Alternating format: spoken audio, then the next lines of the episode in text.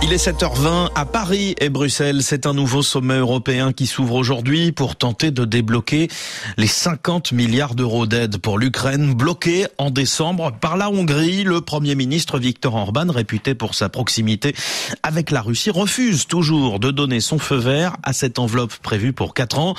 Il se dit victime de chantage alors qu'il y a quelques jours, le Financial Times publiait un article affirmant que l'UE pourrait, en cas de nouveau refus, bloquer tout versement de fonds à la Hongrie. Bruxelles dément, mais la question se pose. Comment poursuivre le soutien à l'Ukraine sans l'un des États membres et sans mettre en péril l'unité des 27 Notre invité pour en parler ce matin, bonjour Daniel Freund. Bonjour. Eurodéputé allemand, membre du groupe des Verts au Parlement européen. Vous êtes une voix très forte à Bruxelles et à Strasbourg quand il s'agit de dénoncer la corruption et notamment celle de la Hongrie. Qu'attendez-vous du sommet d'aujourd'hui? L'Union européenne doit-elle hausser le ton face à la Hongrie? Tout à fait. Euh, donc vous avez dit dans l'introduction que Orban se plaint de chantage, mais c'est tout le contraire. C'est lui qui fait chanter toute l'Europe et que on fait ce sommet en fait juste à cause de lui. Les 26 autres États se, se sont déjà mis d'accord il y a des semaines et c'est lui qui veut plus d'argent européen, les fonds qui sont gelés à cause de la corruption, à cause des attaques sur l'état de droit et il veut libérer ces fonds. Et l'Europe ne doit pas se laisser faire on doit lui montrer qu'on a des outils, on peut geler tous les fonds européens pour la Hongrie, on peut enlever le, veto hongrois. Donc, euh, on ne doit pas se laisser encore. Alors vous évoquez plusieurs solutions, geler les financements, enlever le veto hongrois, mais la Commission européenne a réfuté les infos d'un blocage financier, elle a affirmé qu'elle n'activerait pas l'article 7 qui peut priver un État membre de certains droits. Une solution à 26 semble d'ailleurs quasiment impossible par ailleurs. Alors pas de solution sans la Hongrie, des moyens de pression qui semblent assez limités. La solution sans compromis existe-t-elle vraiment? Nous, la Commission nous a déjà dit il y a deux mois qu'une solution à 26 c'est possible, c'est pas la solution préférée. Il faudrait l'aval de euh, tous les parlements nationaux, c'est pas gagné. C'est pas gagné, mais je pense il y a unité parmi les, les, les 26. Et surtout, on ne doit pas sacrifier davantage euh, l'état de droit en Hongrie ou mettre en péril euh, l'Ukraine.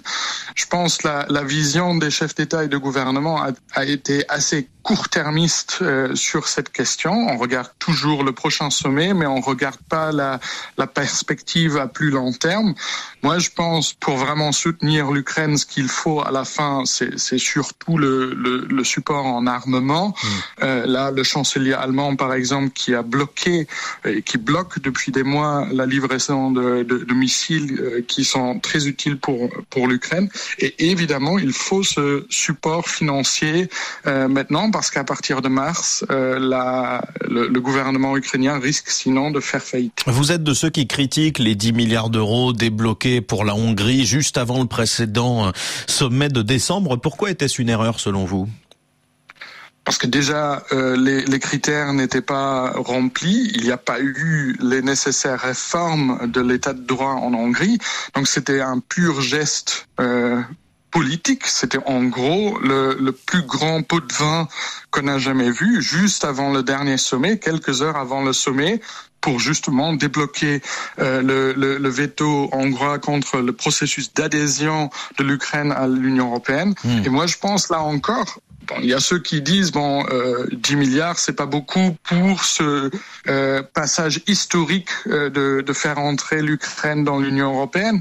Mais moi, je pense sur le long terme, là aussi, ça, ça met à mal la position de l'Ukraine parce que Viktor Orban aura encore 72 occasions de soumettre son veto mmh. avant que l'Ukraine puisse devenir membre à, à, plein potentiel de l'Union européenne. Alors, Viktor Orban qui a proposé un, un compromis cette semaine sur sur euh, sur l'enveloppe euh, pour l'Ukraine, elle serait, euh, il le propose en tout cas, régulièrement réexaminée. Beaucoup d'observateurs y voient un, un pari du président hongrois qui espère voir plus d'élus d'extrême droite, eurosceptiques, voire russophiles, arriver au Parlement à l'issue des élections européennes du mois de juin. Est-ce un danger selon vous? Je pensais surtout euh, Orban veut avoir encore plus d'opportunités d'utiliser le veto, donc mm. euh, de, de, remettre euh, cette décision euh, par vote unanime euh, tous les quelques mois, c'est vraiment pas une bonne idée. ce pari qu'il y aura plus de députés de l'extrême droite, bon, ça on verra. Ça c'est les élections européennes, c'est aux électeurs de décider en effet si, si on veut plus de support pour Viktor Orban au Parlement européen. Euh, moi, je suis euh, optimiste que euh, on, on va pas faire ce choix-là. La Hongrie de, de Viktor Orban, qui doit par ailleurs prendre euh, la présidence tournante du Conseil de l'Union européenne cet été, ça veut dire qu'elle fixerait l'ordre du jour pendant six mois. Faut-il s'en inquiéter? Tout à fait. C'est pas seulement qu'il fixe l'agenda, c'est aussi que Viktor Orban devient ainsi le porte-parole euh, de toute l'Union européenne.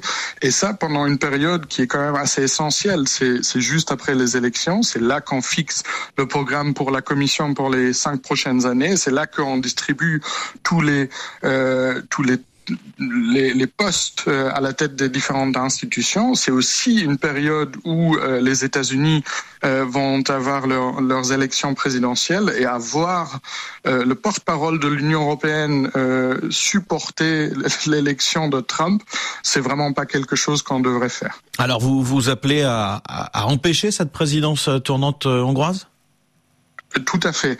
Et d'ailleurs, euh, c'est assez simple. On peut tout simplement introduire des critères pour avoir la présidence. Et moi, je pense un pays qui est sous euh, sanction pour euh, violation d'état de droit et de démocratie devrait tout simplement pas être en, en, mesure de prendre cette présidence.